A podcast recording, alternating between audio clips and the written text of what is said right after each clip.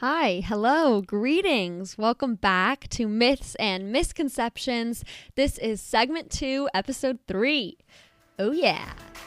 What I mean to say is, in these six myths, archetypes, narratives, we see that these ideas are everywhere. They permeate history, the Bible, movies, TV shows, books, everyday conversations. So, in today's episode, we are going to pinpoint a couple of specific places we get our flawed ideas of gender and women and men and their roles from.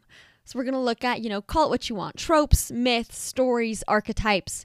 And because of that, this episode might seem a little disjointed because my goal is just to saturate you with examples from a wide variety of places and hopefully some of them make you think. I anticipate that a lot of the ideas I'm going to throw at you won't be particularly foreign. You'll probably recognize a lot of the things I'm talking about, which will hopefully only make it easier to start to see the deeper impact these myths have in creating the society Kate Manne outlined for us and the society we talked about in the last episode and honestly all of the episodes before that. All right, the example we're going to start off with is essentially as far back as my brain goes, so we're going to be looking at religion. Um, in many religious texts, the norm was the superiority of men. I know this is like an ice cold take, but we're going to break it down anyways. Let's look at the religious text I know the best with my Catholic school upbringing the Bible. Very early at the start of the Bible, we have the story of Adam and Eve, essentially, you know, the original humans. Adam is created and Eve is created from his rib shortly after pretty wild, I know. Um, and Eve and Adam are told by God, you can eat any fruit in this garden, just don't eat the apple from this specific tree.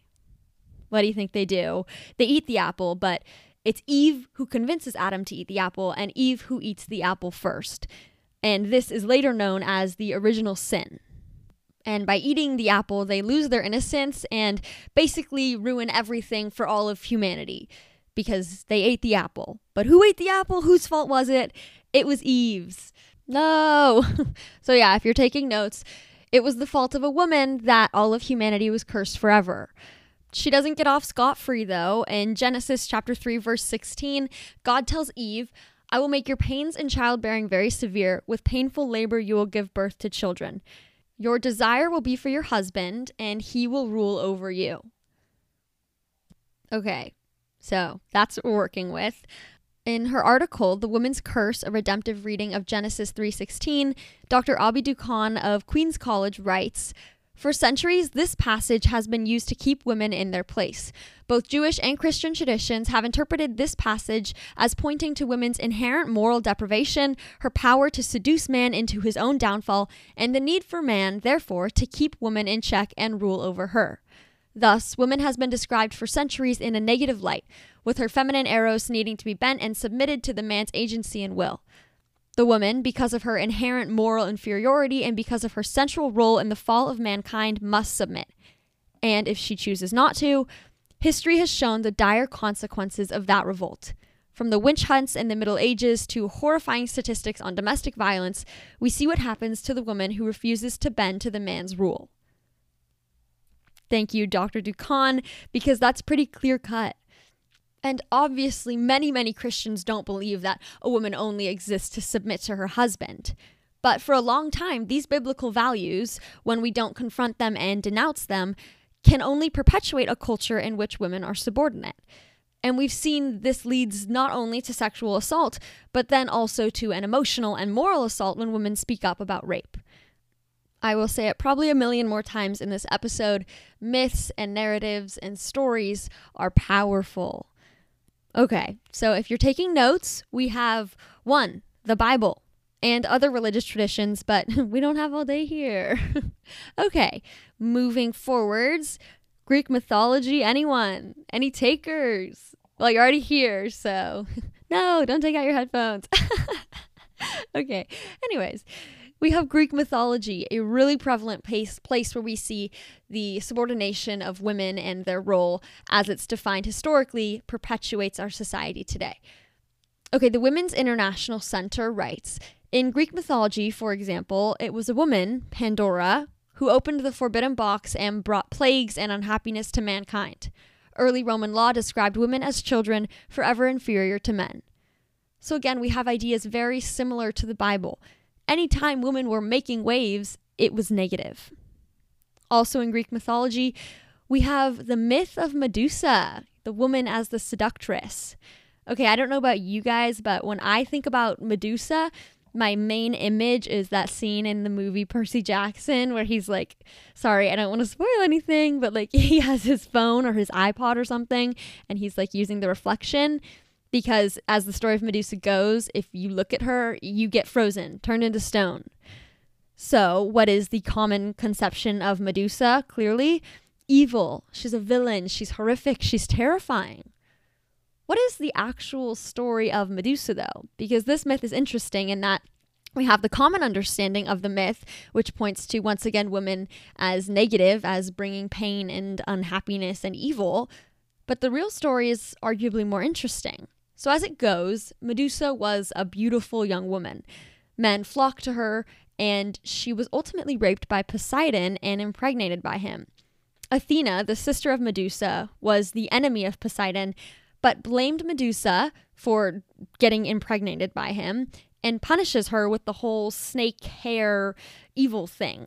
Because of this, Medusa is cast away. Ultimately, people are sent after to hunt her, and she is murdered. Um, that sucks. So, in the myth itself, we see the idea of even when women are sexually assaulted, it can still be their fault because they're the seductress. Another interesting part of the myth of Medusa, though, is kind of the way it changed over time. Originally, when Medusa was depicted, she was depicted as ugly, as hideous. But as time moved on, she gradually shifted to being depicted as this gorgeous and feminine monster. Still Medusa, still evil, still crazy snake hair thing going on, but she's pretty. Kiki Karoglou, the curator of the exhibit Dangerous Beauty Medusa in Classical Art, which was on view at the Metropolitan Museum of Art in 2018, explains that, quote, the majority of hybrids, half human, half animal monsters like sirens or gorgons in ancient Greece were female. In a male centered society, the feminization of monsters served to demonize women. Because even through Medusa's feminization, the idea of her as evil persisted. And I think this says something about a deep seated general distrust of women that we've seen in the past few myths now. So we have Medusa. Medusa as a great example of even in femininity, women are still doing something wrong because then, you know, you're too alluring. This idea of Medusa leads nicely into myth number three the femme fatale archetype. I have a definition for you from Wikipedia. Normalize it. It's very informative. Sorry, I hope this doesn't delegitimize me. Anyways, as Wikipedia describes the femme fatale archetype, it's a mysterious, beautiful, and seductive woman whose charms ensnare her lovers, often leading them into compromising, deadly traps. Like Medusa, the femininity is evil too. Because this myth tells us that women must only exist for men never for themselves. And even in existing for men, they have to do it right. They can't be too powerful, they can't be too seductive. They have to just be straight and narrow. Speaking of straight and narrow, we have number four, the ideal woman that we see in the idea of the girl next door trope. So, what do we think of when we think of the girl next door? I, for one, think of the ideal girl. She's pretty, but not necessarily sexy. She's someone to take home to your parents, have dinner with. She's not too loud, not attention seeking, not even usually aware of her attractiveness. Think of uh, Topanga in Boy Meets World, Betty Cooper in Riverdale, Pam Beesly in The Office, Taylor Swift in that music video, You Belong With Me, you know, where she is literally the girl next door. She wears like the big cute glasses and she's like passing notes back and forth. She's sweet, she's shy. Or Wendy Peppercorn in The Sandlot you know, the one who acts, she's the lifeguard and all the boys are obsessed with her and she's totally just aloof, but like not too aloof. She's perfect. She's the girl next door. So that's something to think about. The girl next door is overwhelmingly positive, but her traits are not at all the traits that you see in every single woman. It's a very specific type of woman. So that's myth number four. Anyways, myth number five, we have the happy homemaker. This was the perfect woman of around the 1950s in the United States. She spent all her time at home, or if she wasn't at home, maybe picking up the kids from school, running errands, doing anything she could to care for her husband and children. The happy homemaker was expected to be completely happy living this life in this role and not disrupting the status quo. The myth was that women were the happiest they could possibly be in the home. And as we probably know, Betty Friedan really blew this one up when she wrote about the problem that has no name, explaining women are not happy in this role. But in doing so, Miss Betty Friedan gave way to another myth, myth number six, if you're keeping track, the idea of the man hating feminist. Because when Betty Friedan started writing about this, we saw a second wave of feminism around the 1960s ish, where women started pushing back against being relegated to the home in these extensive gender roles. But the women who did this were often seen as man hating, lonely, radical women. These women were seen as the outcasts, as the problem children.